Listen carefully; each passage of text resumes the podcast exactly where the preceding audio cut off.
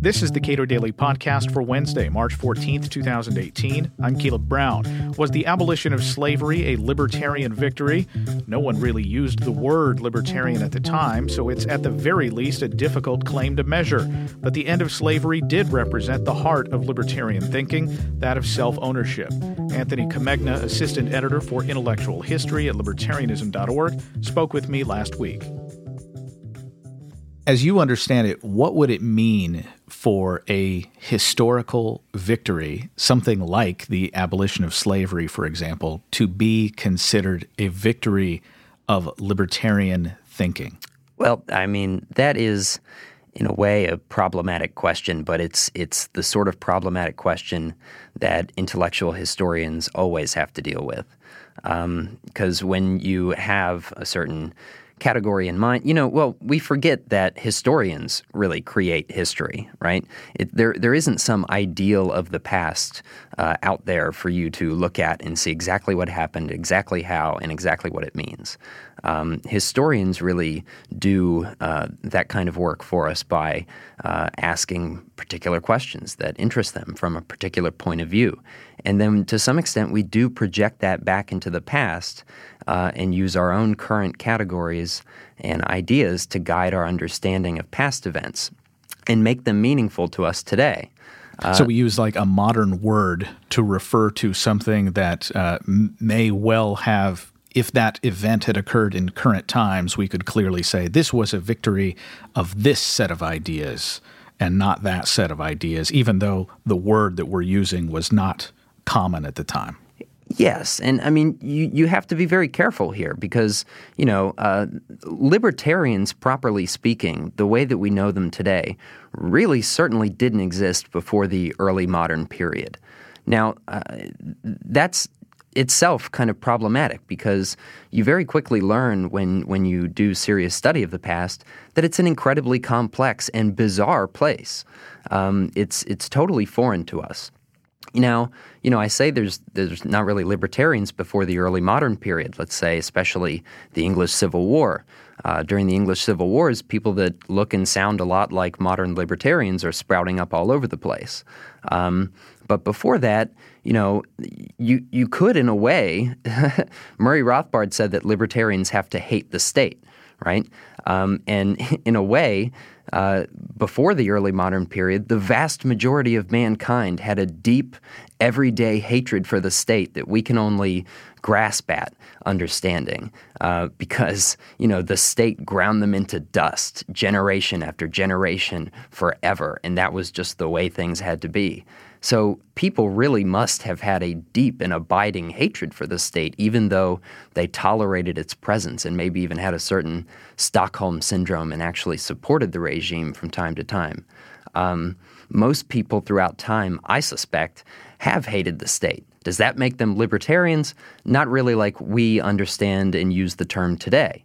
Uh, but we certainly can see the growth of what became the libertarian movement that we know today as we look back in time and we trace the genealogy of ideas and of, of actual people uh, and their connections to each other. So, yes, you know, libertarianism does pre exist the 20th century, even though a lot of its critics want to say that it's a creation of, you know, uh, racist backlashes against the civil rights movement or something like that uh, couched in, in friendly American terms like free trade.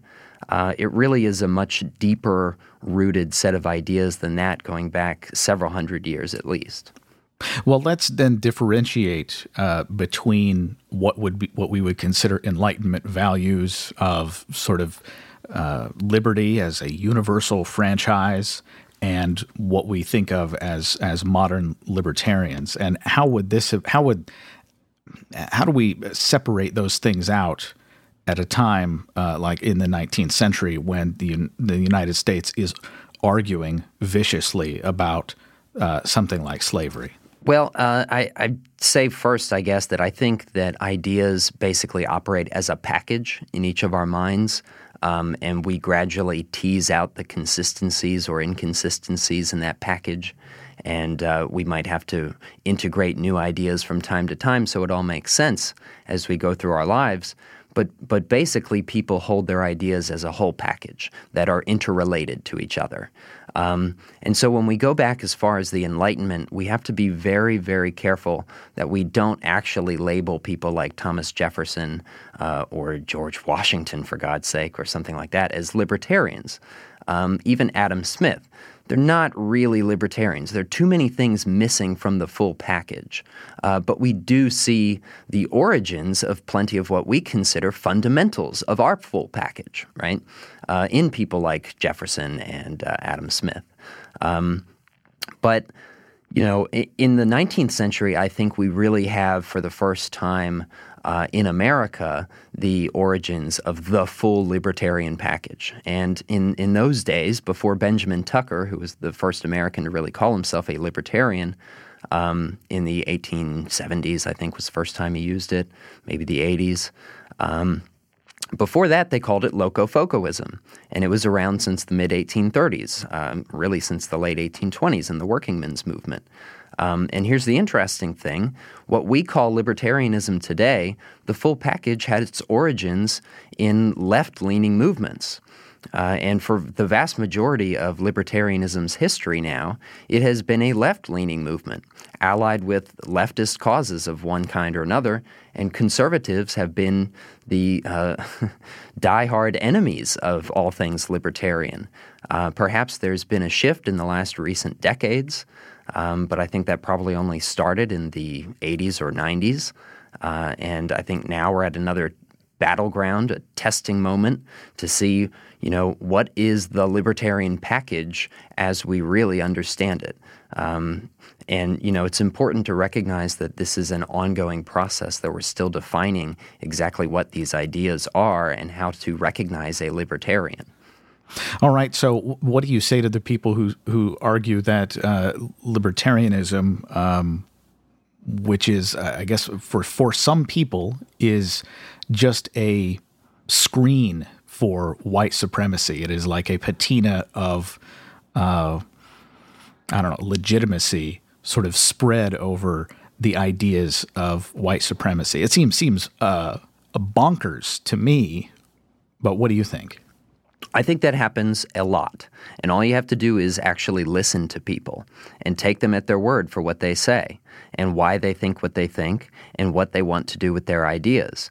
Uh, you just have to spend some time on the internet or on some, you know, YouTube radio shows and that kind of thing uh, from self-professed libertarians to find that it is actually a huge part of the popular culture around libertarianism today, and that is not libertarians that I like or that the Cato Institute would find uh, palatable, but people who call themselves libertarians or whose peers identify them as libertarians. They do use the leave me alone, laissez faire ideas that we cherish so much. Uh, to say, leave me alone to do the kind of oppression that I want or to give me a bigger chunk of the pie that I think I deserve. And I mean, you really, I agree that it's it's bonkers, but it's bonkers in the sense that it's wrong.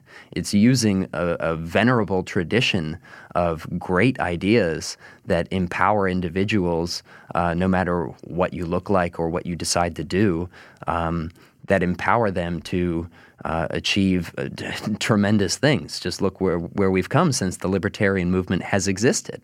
Um, and that's in no small part, by the way, because we did do a lot of work over the years uh, as a political and a cultural movement to tell the government to get out of our way, to let people do better on their own. And then they actually achieved that in a lot of ways.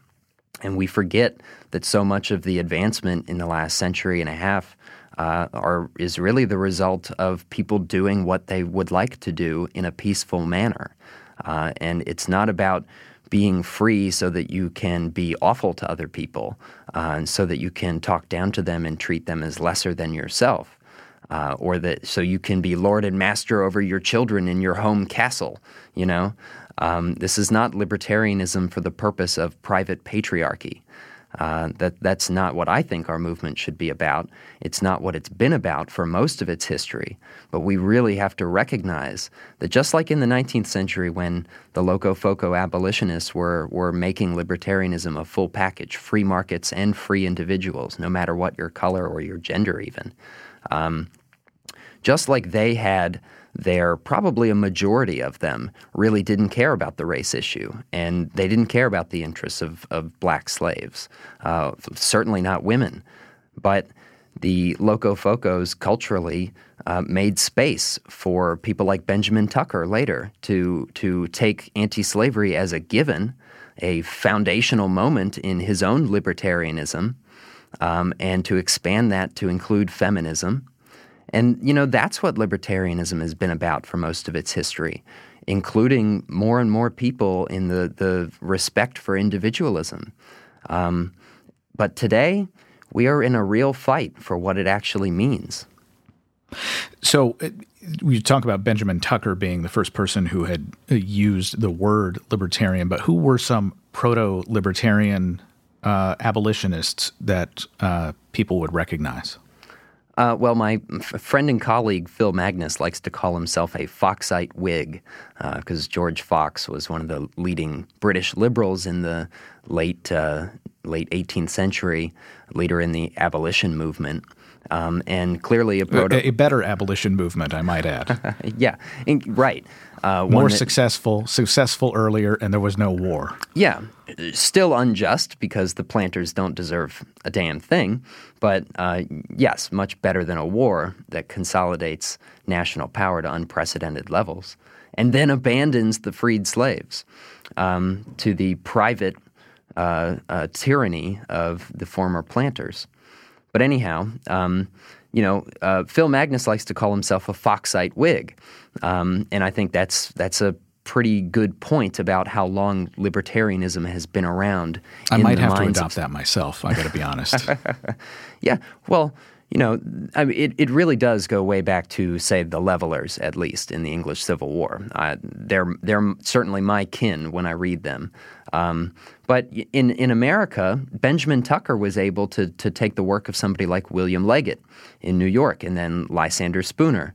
Um, and you know stand on them with with the knowledge that anti-slavery is both uh, possible, it's something that seems inevitable, uh, and by his time, it was a given principle. I mean, Tucker lived through the war and through the actual abolition of slavery, uh, but by the time he was writing the most, it was a given um, that America was anti slavery, not only at home, but around the globe now, too. So, for academics and for uh, people who really care about making sure that uh, libertarian means this, not that. I mean, you know, obviously, abolition is a huge victory. It's a victory for humanity in a in a in a substantial way. But everybody wants to claim that that their their particular forebears had some strong influence on it. So, for people who want to uh, want to clarify or make sure that their their idea of uh, libertarianism is one that is inclusive of ideas that advanced liberty um, and, and, not one that advances some uh, mistreatment of people based on race. What do they? What do you? What do they do? Well, he, I think the biggest problem that I mean that's a contemporary struggle. Oh right? yeah, you can't you can't like whitewash history and just say, well, this happened and this didn't happen. But but what should they do to clarify these people? Whatever they say they are, they're not. Well, here's the thing: history sucks. It really, really does. It's not good. It's not a good story. Uh, hopefully, it ends well, but the the whole beginning part and the middle part and most of the end part is just excruciating for most people. It's complicated. It's messy. We have to recognize that even the libertarian movement, much as we might love to valorize it, has always had its problems. It's, the, the good parts of the package have always had its detractors who adopt the rest of the package and like to call themselves the label. Um, it's always had its problems. The abolitionist libertarians had their enemies. Um, and, you know, I think that. Uh, us sort of socially liberal libertarians today feel like there are enemies all over the place. Um, but we have to recognize that it's complicated. And for far too long, we've done our history from above. We've thought about libertarian history in the same way that uh, people who praise the state think about their history. Excuse me. For libertarians, history has also been about the great big men doing great big things and writing big books, uh, making important arguments and advancing important ideas. Uh, when in fact, most you know, in most cases, people had already had those ideas, and those big great men are building on something much deeper and more fundamental that people really practice in their daily lives. Uh, and you know, the people from above so often learn from those below and then take the credit for it. And we act like our history has to either be Abraham Lincoln or the Confederacy. And that is not even close to the kinds of choices that we have. We have to start thinking about our movement for what it really is. It's a bottom up, spontaneously ordered uh, of set of you know social movements grouped together by certain ideas. It's a diverse, messy thing that doesn't look clean and clear and crisp on paper. Uh, it's it's uh, it's very very diverse strands here that uh, historians have to try to tie together. You know, this is why we do need to use contemporary terms like libertarian to look back into the past and find well where did where did this appellation come from and how did it develop? Um, and we certainly see that libertarians had an awful lot to do with the abolition movement, um, but they have always had their problems. And you know, we we just have to start recognizing that history is not just about the Thomas Jeffersons, uh, the Abraham Lincolns, or the Jefferson Davises. Ugh there, there are so many more people that uh, have held or contributed to libertarian ideas, and uh, maybe they don't even like us, but they've had something to do with our movement, um, and it's it's worth broadening our understanding of that history rather than closing it down and shutting it off into the late 20th century.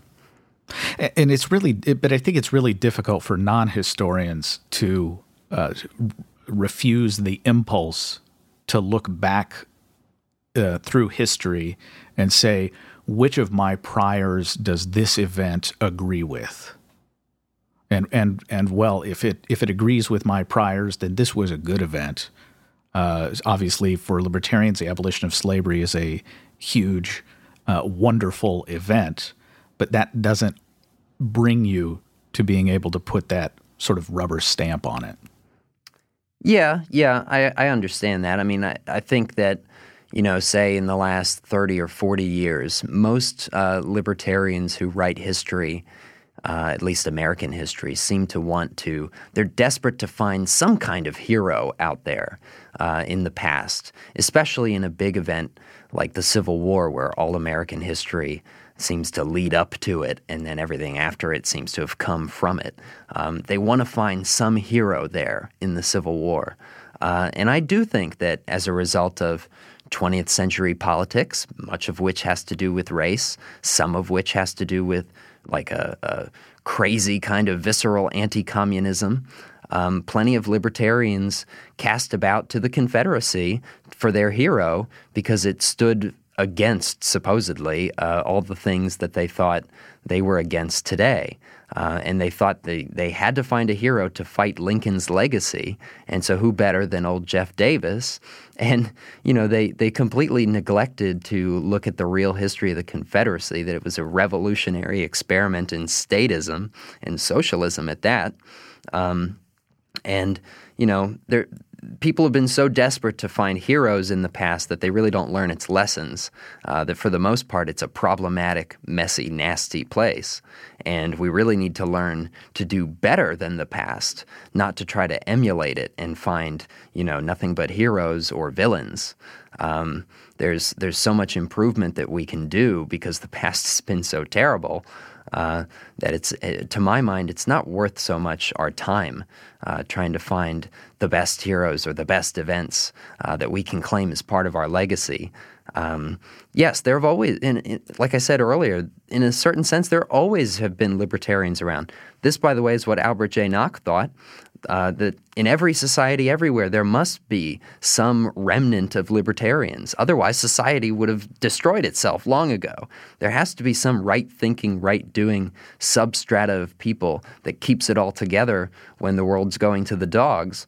Um, and those are the libertarians. Now, whether they all understood free trade um, or you know the law of comparative advantage or what marginal utility is, probably not. But um, like like I said, we we should do a broader. We should have a much broader understanding of of what uh, has led up to this set of ideas that we cherish. So, your advice then is find your own place in this history. I don't know. Find your own place. I mean, your own place is right now. You know, that's another thing. Well, that's what yeah, that's what I yeah. mean. Is like understand that you're, cre- you're you are you are helping helping okay. shape history right, right now. Right. Yeah. And uh, it's also not always a good idea to try to do that. I think it's better to learn from history rather than to try to shape it yourself. One thing I learned, at least, from history is that people who try to shape it always make things worse. Um, they're the conquerors who, you know, stack up pyramids of skulls. Uh, so maybe that's another thing that libertarians can learn from the history of their movement. Um, whenever libertarians have embraced politics rather than culture, uh, they've helped crowd out their own movement. A success like abolition was claimed by the Republicans in Lincoln because they're the ones who actually got it through politically, even though for 30 years libertarians and proto libertarians had been working on it. Um, and they cast their lot with Lincoln, and he took all the credit, and their movement disappeared, and nobody knows the word locofoco anymore. Benjamin Tucker had to come up with this new term that was out of Europe, libertarian, to describe what people had been doing before. Anthony Comegna is assistant editor for intellectual history at libertarianism.org and host of the Liberty Chronicles podcast. Subscribe to and rate the Cato Daily Podcast at iTunes and Google Play, and follow us on Twitter at Cato Podcast.